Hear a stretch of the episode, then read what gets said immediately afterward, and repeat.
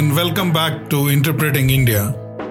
The 2020s began with a deadly pandemic, precarious geopolitical relations, a sharply contracting economy, and a rapidly evolving technological landscape. This season, we at Carnegie will examine the challenges and opportunities that India might confront through the decade. I'm your host, Rajesh Bansal, and this week we are diving deep into central bank digital currencies or CBDCs. Recently, the RBI announced that it is exploring the need for India to have its own CBDC, and the government of India has placed in the bill in the current budget session of the parliament for providing legal backing to RBI issued CBDC. In holding sovereign guarantee, it is meant to act as a replacement for cash. Due to the potential benefits, countries across the world have been exploring their viability. In this episode of Interpreting India, we try and understand how India's digital currency might alter the way we transact. What advantages could such a form of currency offer? How would it impact India's monetary policy? And finally, how might this affect the Indian payment landscape? Joining us today is Jonathan Dharmapalan. Jonathan is the founder of eCurrency, which is pioneering secure CBDC solutions around the world. Before this, he headed Ernst & Young's global telecom practice and chaired its mobile money office.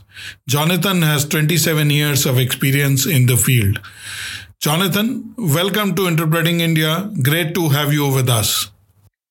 So let's start with the basics. Can you explain to us what a central bank digital currency is? Uh, certainly. So, um, before we get into digital, we should maybe spend a moment on what a central bank currency is. So, if you look at what we are very familiar with as currency, which is usually notes and coins, um, those come uh, or are made available to the public really as a part of a, a legal doctrine of a country. And the legal doctrine of a country basically gives the authority to create currency to their central banks. And this is pretty uniform uh, around the world. Uh, in India, uh, for example, uh, there is a slight twist to that. Uh, and that is that the finance ministry actually issues the one rupee coin, and then the authority to issue all other notes is handed over to the Reserve Bank of India. And this is just a, uh, I would say, a residue of history um, that is somewhat unique to India. Um, now, when a central bank issues currency, they are essentially recognizing the amount of currency they put into circulation as a liability directly on the central bank's books. So the notes and coins, the rupee notes and coins that you're carrying in your pocket, uh, are uh, the value of that is a direct liability on the Reserve Bank of India. Okay. Now, when you're talking about a central bank digital currency, uh, all you're really implying there is that the central bank will start to issue a new form of currency. If you think of notes as a form, as in paper form of currency, that's a direct liability on the central bank. When a central bank issues digital currency, that too will become a direct liability on the central bank. Um, the question and the reason why this is being discussed by uh, the government and the legislature and the finance ministry is whether or not a central bank has the legal authority to also issue a digital form of currency. Hmm? So it's no different than the money you carry in your pocket today uh, that happens to be a hundred rupee note. It only difference is that this new form of currency will come in a digital format rather than in a physical paper format. Thanks, Jonathan, for this uh, introduction. And, and as you pointed out, India's unique situation where the one rupee coin, as we can call it, uh, is issued uh, by the Ministry of Finance and signed by the Secretary of Finance, as well as, uh, however, the other uh, denominations are issued by the Reserve Bank of India. But you know, uh, I agree that it will be digitally issued by the Reserve Bank of India or the central bank, and we will look at the contours of that as they come out in the bill.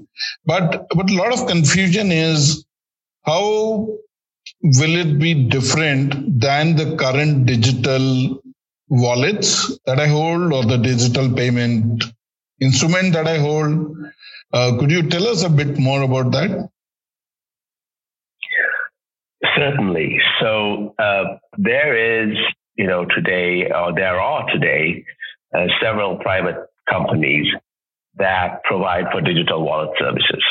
And what you're essentially doing is uh, you're essentially giving them uh, fiat money in exchange for which they recognize uh, a liability to you. The private company recognizes a liability to you uh, in the form of a digital wallet where they put a value against that.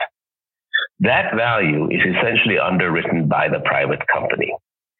And as long as the private company uh, honors uh, that value, you are able to execute transactions, mostly within that private network, uh, for purposes of making payments, etc. The fundamental difference between that and a Reserve Bank of India issued currency is that the liability for that currency will shift from the private entity to a public entity, in this case, the Reserve Bank itself. Um, and as we know, the stability of the Reserve Bank is a very important part of uh, the financial system in India, as is the stability of any central bank. Um, and so we are essentially relying on the assets of a central bank rather than the assets and the ability to honor that liability uh, of a private uh, private entity. Um, from a user perspective, sometimes the users may not recognize that there is a difference as long as when they execute transactions, the transactions go through. Uh, but you have to always understand that the risk you're, the risk you're taking in uh, signing up and using digital wallets provided by private companies, uh, that the private company has to be able to honor uh, the, the essential essential transaction. Mm-hmm. So I, I get that point, and I suppose the same holds true not just for wallets, but also deposits held with the banks. And I might be using different channels. And that's also a liability of the institution, such as a bank. Uh, so the yeah. well, uh, you, should let's stop there for just uh, just one second, if you if you don't mind.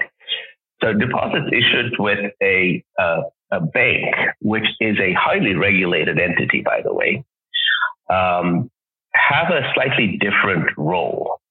Uh, in that banks take your deposits and they use uh, that capital as a settlement reserve at a central bank. Okay. And that settlement reserve or that particular reserve uh, also allows the bank to give out loans in excess of that reserve. And it all depends on what reserve ratios are set from country to country, from bank to bank. Those reserve ratios may be different. So, for example, if I am a bank and I am holding uh, 100 rupees in reserve, I may be permitted to uh, make out loans uh, let's say with a 10x reserve uh, ratio, which means I can loan out as much as a thousand. Hmm? Um, so the, the regulatory structure under which banks work uh, require reserve uh, uh, reserves with the central bank.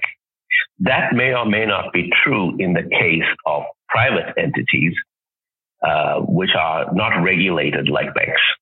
Hmm. No, thanks for clarifying this because that's another confusion in terms of wallet issuing uh, entities and the banks. Thanks for bringing up the fact of the reserves and the leverage with the banks enjoy. So before I go on to the other aspect, uh, which needs more clarity, is central bank digital currency versus a cryptocurrency. Can I, at this stage, ask you? Uh, when you said that will be a direct liability of the Reserve Bank of India, are we saying that a billion adults would need to open an account with the Reserve Bank of India? How would it play out? It's people are curious to know. Well, uh, essentially, if you hold an account with the Reserve Bank, you theoretically have a liability on the on the central bank. But today, mostly uh, only commercial banks hold accounts at the Reserve Bank. Uh, the public does not directly hold accounts at the Reserve Bank. In a digital currency world, uh, the Reserve Bank could take two approaches. One is the one that you suggested, which is to allow the public to hold uh, some form of an account directly at the Reserve Bank. But it also turns out that the technology is available for the Reserve Bank to issue a digital bearer instrument. And a bearer instrument itself is not an account, but rather more like a physical currency bearer instrument, meaning they can issue a secured piece of paper saying this recognizes a liability on the central bank. Similarly, they can issue a digital uh, instrument that also works just like the physical bearer instrument, which is not an account, but rather a recognition that the central bank is underwriting that liability. Uh, so these are sort of two approaches that can be taken, and there are variations between these two. But these are two approaches that can be taken. Um, one, what you suggested, which is uh, the public holding direct accounts at the central bank. Another, uh, where the public is actually holding a digital bearer instrument recognizing the liability of the central bank. Mm-hmm. No, thanks. This is very helpful, and uh, I might come back to this uh, in the second half of our conversation. But before that, because uh, you know a lot of media reports and a lot of people I speak to, they they seem to think you know that it'll be like the private cryptocurrency. So people might you know kind of start thinking that oh, so now the Reserve Bank of India might issue a private cryptocurrency like a Bitcoin or an Ethereum. So could you tell us, I mean, I know you alluded to the definition of CBDC in the opening question. Uh, for our listeners, uh, give more clarity on the difference between a cryptocurrency, or if I can call it privately issued cryptocurrency, and the design of a central bank digital currency. Well, uh, the the term cryptocurrency implies that somehow uh, this uh, thing called a private cryptocurrency is actually a currency. I would argue that it's not a currency at all. Um, it uh, it does not comply or does not uh, fundamentally attribute its existence to a legal doctrine. Um, and uh, it is, uh, I think, a, a, a view that currency itself is really more a law manifested in an instrument uh, rather than uh, the ability for somebody to claim that they've created a currency. Um, so the currency by law of uh, India uh, is a rupee. It's an Indian rupee. Uh, in fact, uh, examination or careful examination, and this has been debated in the courts, careful examination of this um, legal doctrine might lead you to see uh, to understand that no other currency actually is valid in uh, in India uh, except an Indian rupee. Now, this, of course, is being is being actively debated. Um, so uh, you you talked about uh, the bill that's going through um, uh, going through the that's being introduced as we speak um, is, I think, an attempt to clarify that further, uh, to to indicate that the, uh, the, the legal currency of India is an Indian rupee, and that the cryptocurrencies are not currencies at all. Um, uh, but we have to recognize that uh, over the past uh, 10 or 12 years, there has been a lot of talk about these cryptocurrencies. Um, and, and I think that talk emanates from the from a view that a group of people can get together and define for themselves what a currency is. Now there is an there is a historical precedent for this. So before there were central banks, or even sometimes after there were central banks, private groups um, got together and, and created uh, what were considered monetary instruments uh, by printing uh, various forms of securities on paper and distributing it for purposes of use within that private system. Okay. Uh, it existed. In India, there is the concept of a hundi. Uh, the hundis did exist in India and probably do in some unique cases even today. Uh, the exist the creation of a central bank essentially eliminated the need for multiple privately issued monies to be in circulation and uh, and to create a commonly available uh, fiat currency.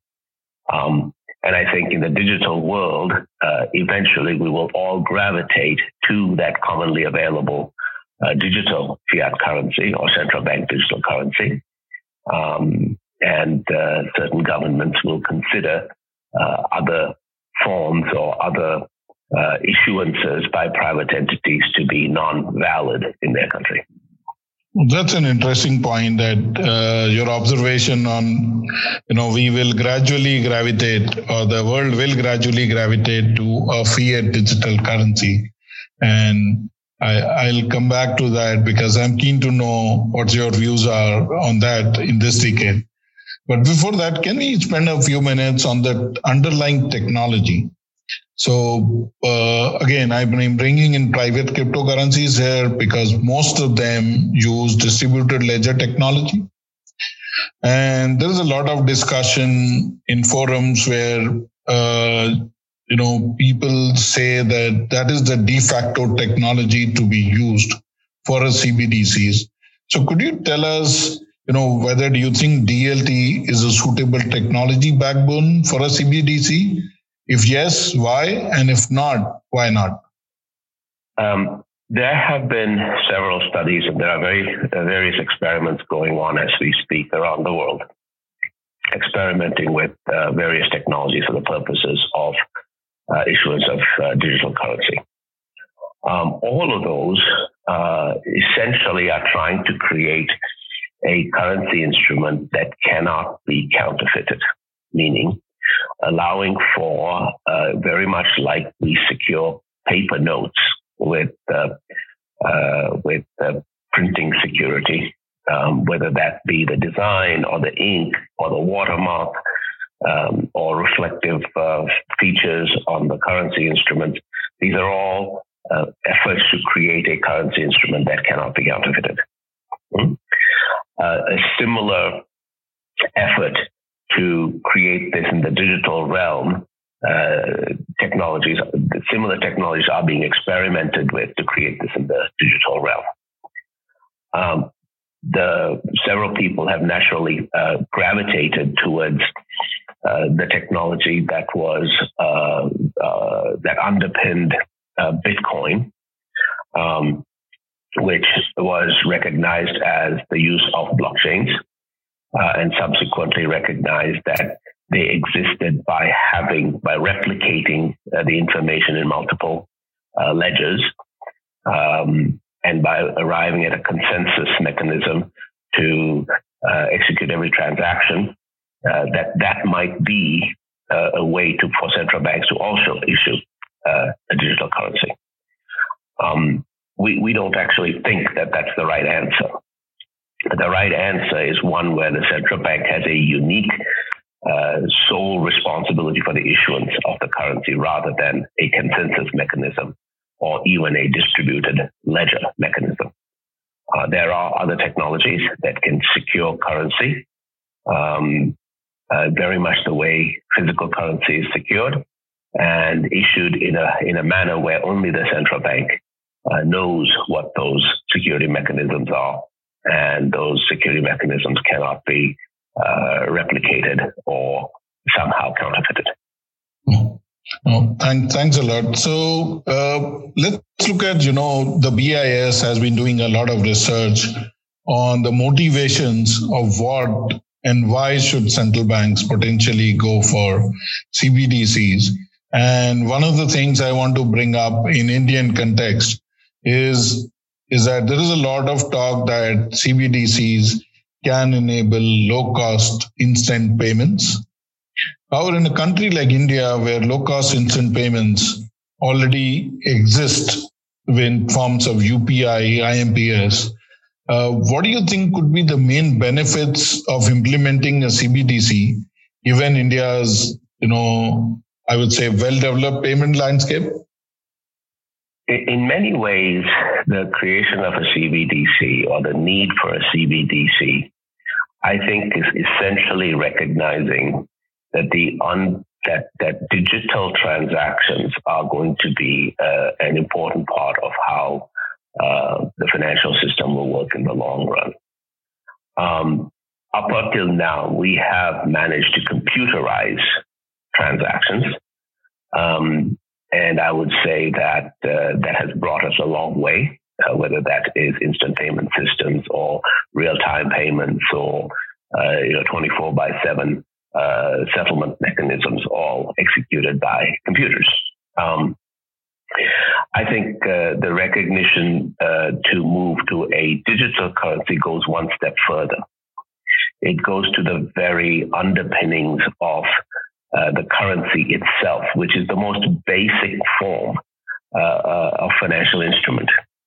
And to recognize that the most basic form of financial instrument uh, is is created at, at its at its core by a central bank and made available to the broader public is a major step forward. It is uh, it is essentially deciding on the very language, the digital language of the currency itself. Um, uh, now, some may argue that extending the existing computerized uh, systems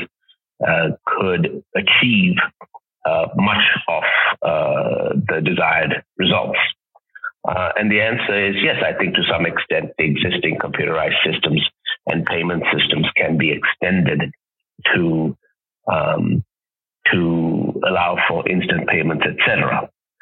Uh, but unless you uh, unless you address the most common part of the language of uh, the Indian rupee, which today comes in the form of paper, and hopefully uh, in the future will come in the form of a digital bearer instrument, you haven't uh, you haven't addressed the most uh, sort of basic underpinnings of what currency is.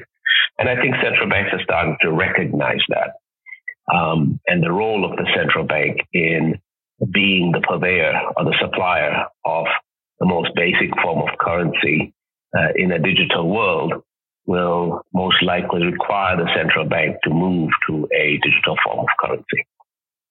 Okay. So, so it seems that, you know, despite all the innovations in instant payment that India has had, that we still have a cash to GDP ratio at 12%, which is one of the highest in the world.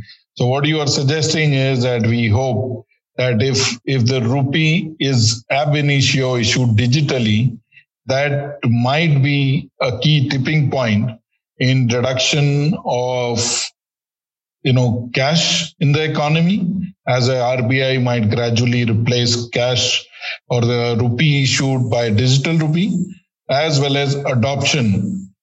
So on that, I want to ask you, you know, you are familiar with the Indian context that do you think that we in India would need options for offline transactions as well, given the fact that you have 700,000 villages and people, although we have a very good smartphone penetration rate, but there's still a lot of people with a feature phone, and there is a, a I would say, a residual 10 to 15 percent of population with no phones. So we can tackle the 10 to 15 percent separately, maybe not during this conversation. But uh, what is your take on the options for an offline CBDC and what can India do? So I'm going to address the first part of your question because you talked about um, cash in the economy. Uh, and a, and a GDP to cash ratio of uh, 12%. Um, uh, remember, uh, the central bank issued digital currency is also cash. It just is not cash on a piece of paper. It's rather cash in digital form. So uh, issuing digital cash or digital currency may or may not reduce uh, the uh, cash circulation in India. It'll just introduce a new form, uh, whereas today it comes in two forms, notes and coins. Uh, will come in three forms, notes, coins, and digital. Okay. Um, so, uh, so we have to recognize that what we're really talking about is digital cash. It's it's not digital accounts. It's not bank accounts. It's not uh, it's not uh, cryptocurrency. It is digital cash, digital rupees. Um, uh, yes, there is uh, this question about offline. Um, one of the reasons why a, a ledger-based system may not work for purposes of a digital currency is that a ledger-based system may uh, may require um, constant uh, connectivity to to execute transactions. Uh, a bearer-based system uh, can essentially go offline. So in a physical cash world, uh, you have a bearer instrument that initially starts off at the Reserve Bank that ultimately you hold in your pocket. And my ability to receive that from you and recognize it as a bearer instrument that came from the Reserve Bank allows for what is essentially an offline trans- transaction, right? We're not going online. We're not going to the Reserve Bank to confirm that the transaction took place. We don't ask a commercial bank whether or not that instrument is uh, is valid. We look at it, we recognize it as cash, uh, as currency, and we settle the transaction. Um, with the use of a digital bearer instrument, you should be able to do the same thing. I should be able to uh, give to you a, uh, a digitally secured um, set of bits that once you have it, it's yours, it's not mine anymore. And you have the ability to validate it by looking at it. You look at it digitally, of course, by looking at it that it must have originated from the Reserve Bank and that is their liability on the Reserve Bank. So now then there's a question of how should offline work? Uh, offline implies uh, a bunch of things. Uh, one, that you don't have to go online to validate it. Uh, it may imply that you are able to execute a transaction without a communications link in place.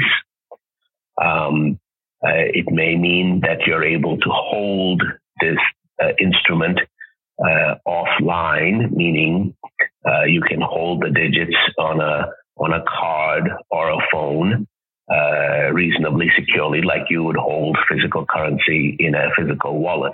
Um, so it means all those things uh, and yes, those things can actually be done with a digital bearer instrument. Um, however, if a central bank is to issue uh, a digital currency, um, one has to recognize that the access to that currency may have to come from less than sophisticated uh, phones. Uh, you talked about feature phones.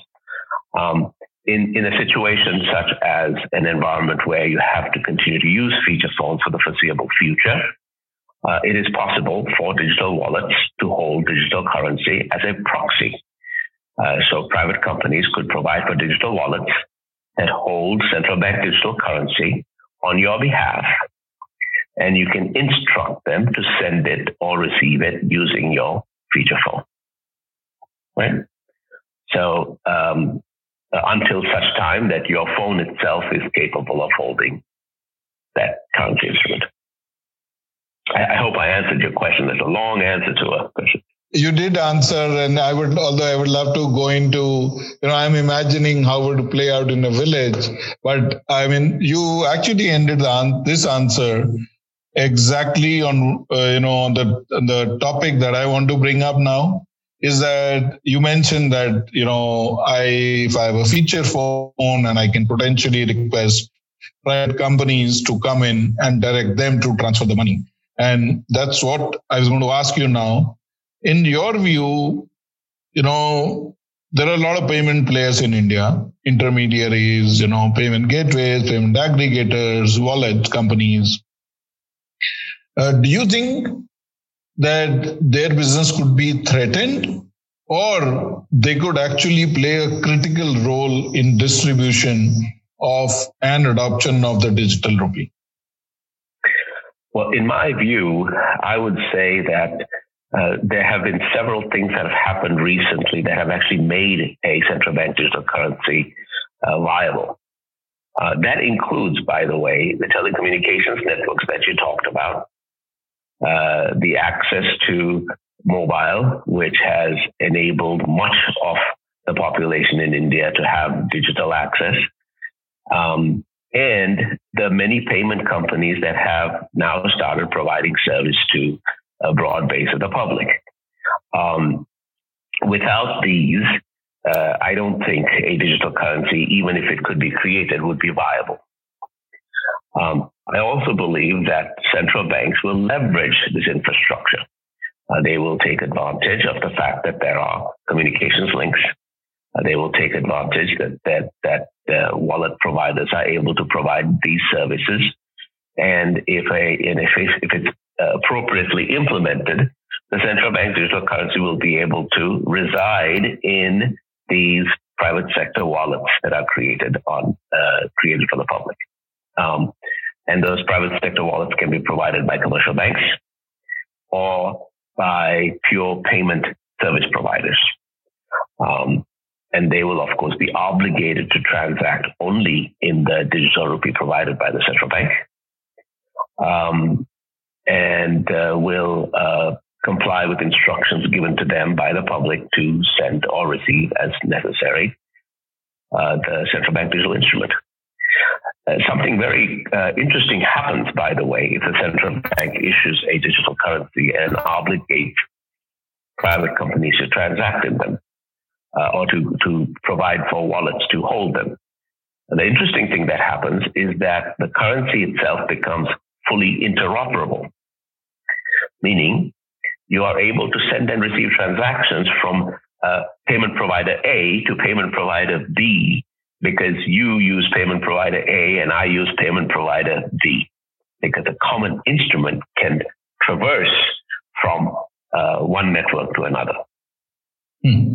So that's, uh, I would say, it seems that it might become less of a hassle for the payment service providers to provide a you know conversion from physical cash to digital cash and might actually give more opportunities for them to innovate on top of the digital rupee. Uh, that that will be interesting to see how the market pans out. Because india prides itself in you know innovation in payments. So that's a very interesting point. Thanks for bringing that up so another question is, uh, you know, one of the concerns or the key concerns of the government of India, where they are banning cryptocurrencies, is the concern regarding anonymity, safety, money laundering, cyber security concerns. Uh, could these also apply to CBDCs? Uh, you know, how does anonymity versus privacy issue do you think it will play out, or what is your recommendation to India? Well, uh, sometimes the words anonymity and privacy are, uh, are confused or uh, used uh, um, uh, used interoperably, uh, but they're actually slightly slightly different matters. So the matter of anonymity says that you and I are executing transactions, and neither one of us knows who the other is. In the currency world, that rarely ever happens. In the currency world, um, I know I'm receiving a transaction from you, and uh, you know you're making a payment to me in the physical currency world. So whether or not anonymity is necessary in the central bank digital currency world is, I think, up for debate. Um, certainly, the senders and the receivers will have knowledge of each other. Uh, and if there is a payment intermediary in the middle, uh, the payment intermediary may well know that you and I have executed a transaction. Anonymity may not be necessary uh, as it doesn't really exist even in the physical currency world. Privacy is an entirely different uh, and important issue to consider. Um, we have taken for granted in many ways uh, that uh, currency has allowed for us to execute, physical currency has allowed for us to execute transactions without um, intervention by the government or the central bank. And this is being discussed broadly as to whether a central bank digital currency should allow for that, uh, the privacy of parties executing transactions to extend into the digital currency world. Um, and that's a very, very good question. Uh, it is not just a legal question, but I think it's a societal and cultural question. I believe that what will happen will be something very similar to what exists today, which is to allow for a relatively smaller transactions to take place with all privacy preserved. Um, and for the public to go about their daily lives without um, uh, without having to have um, the central bank or uh, someone else uh, monitoring, uh, you know, their transactions as they go about their daily lives.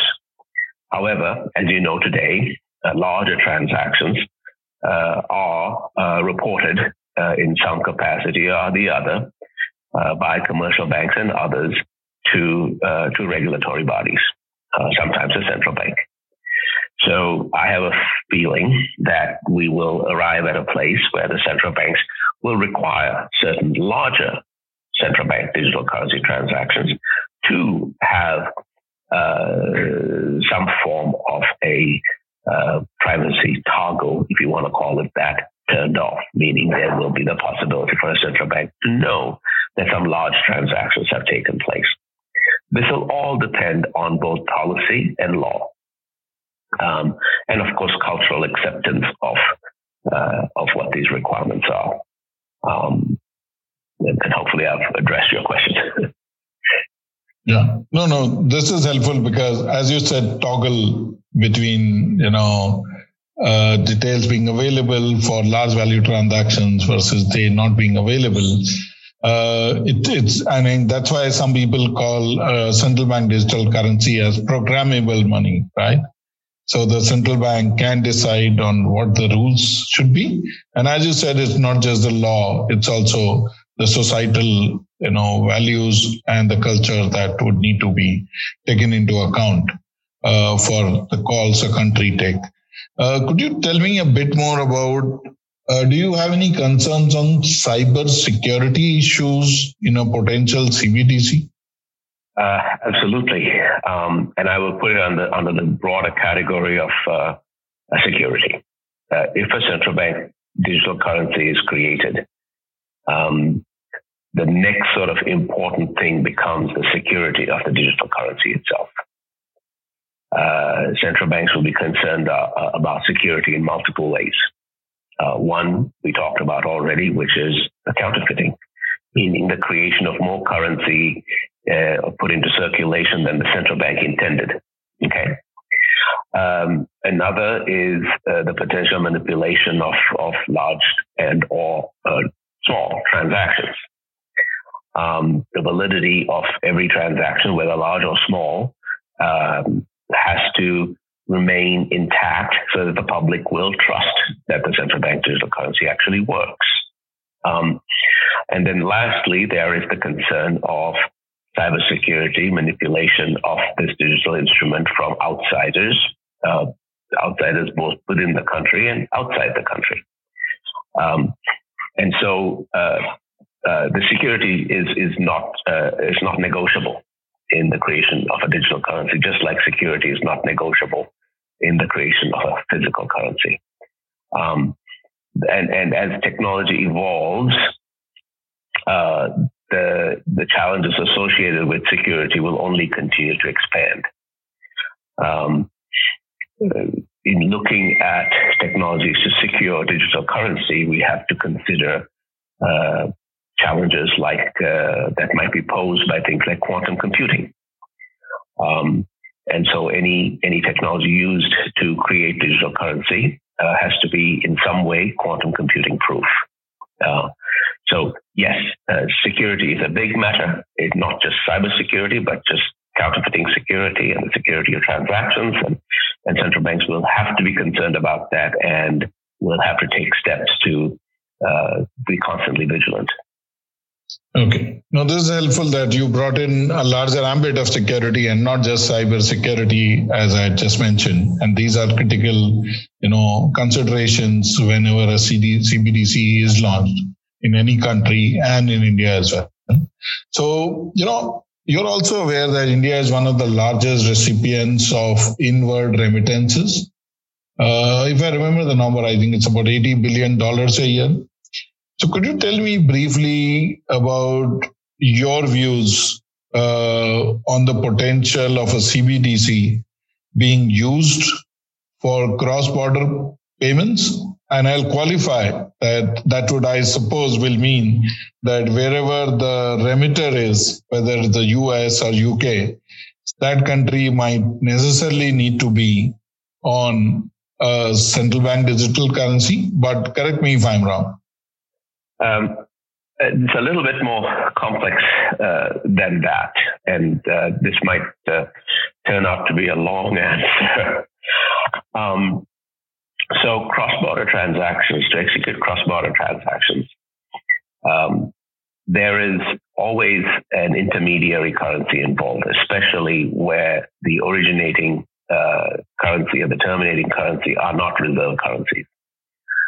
So basically what, what's taking place in a cross-border transaction is that the originator is buying one of the reserve currencies and essentially selling that reserve currency on the other end and remitting in uh, the recipient's local currency.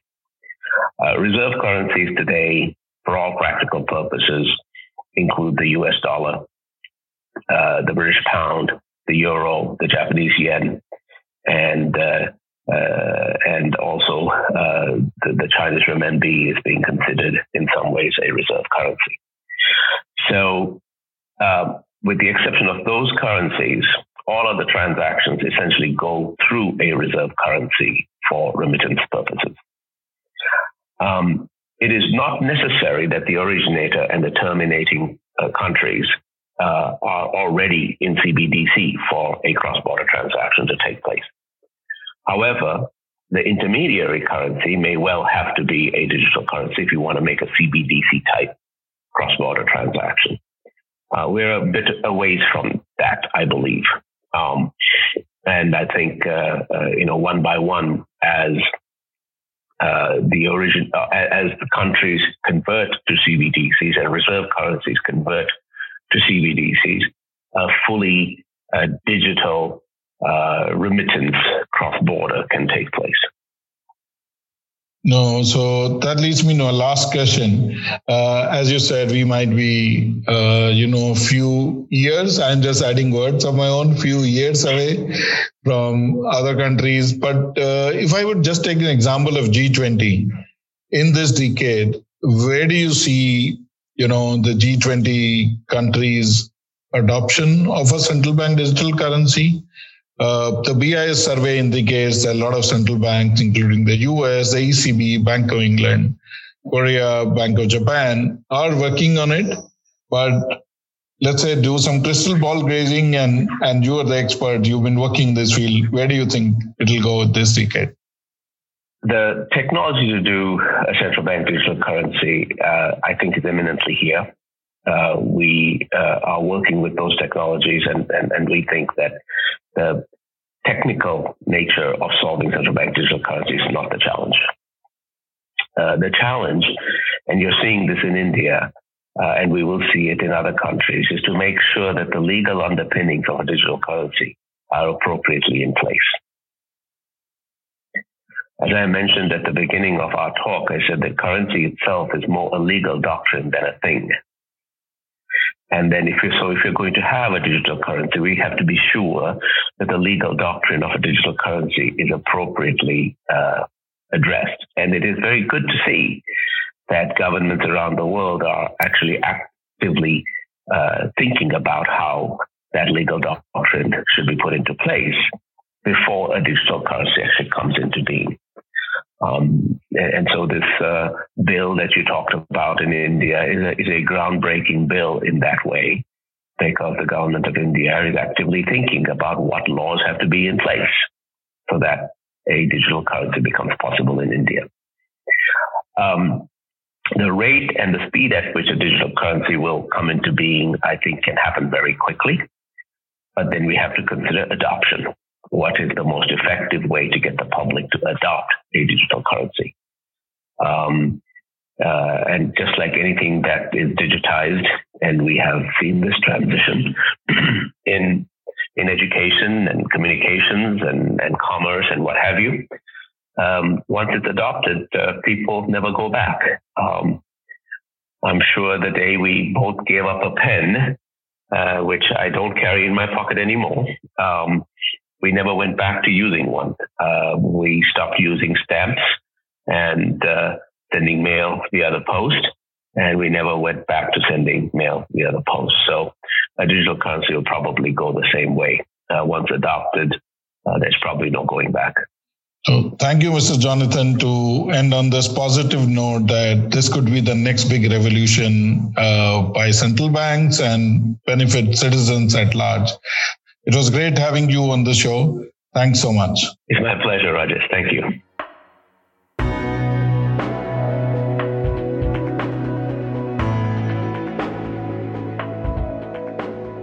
On the next episode, my colleague Suyash Rai will host Pinaki Chakraborty to discuss some of the trends in public finance.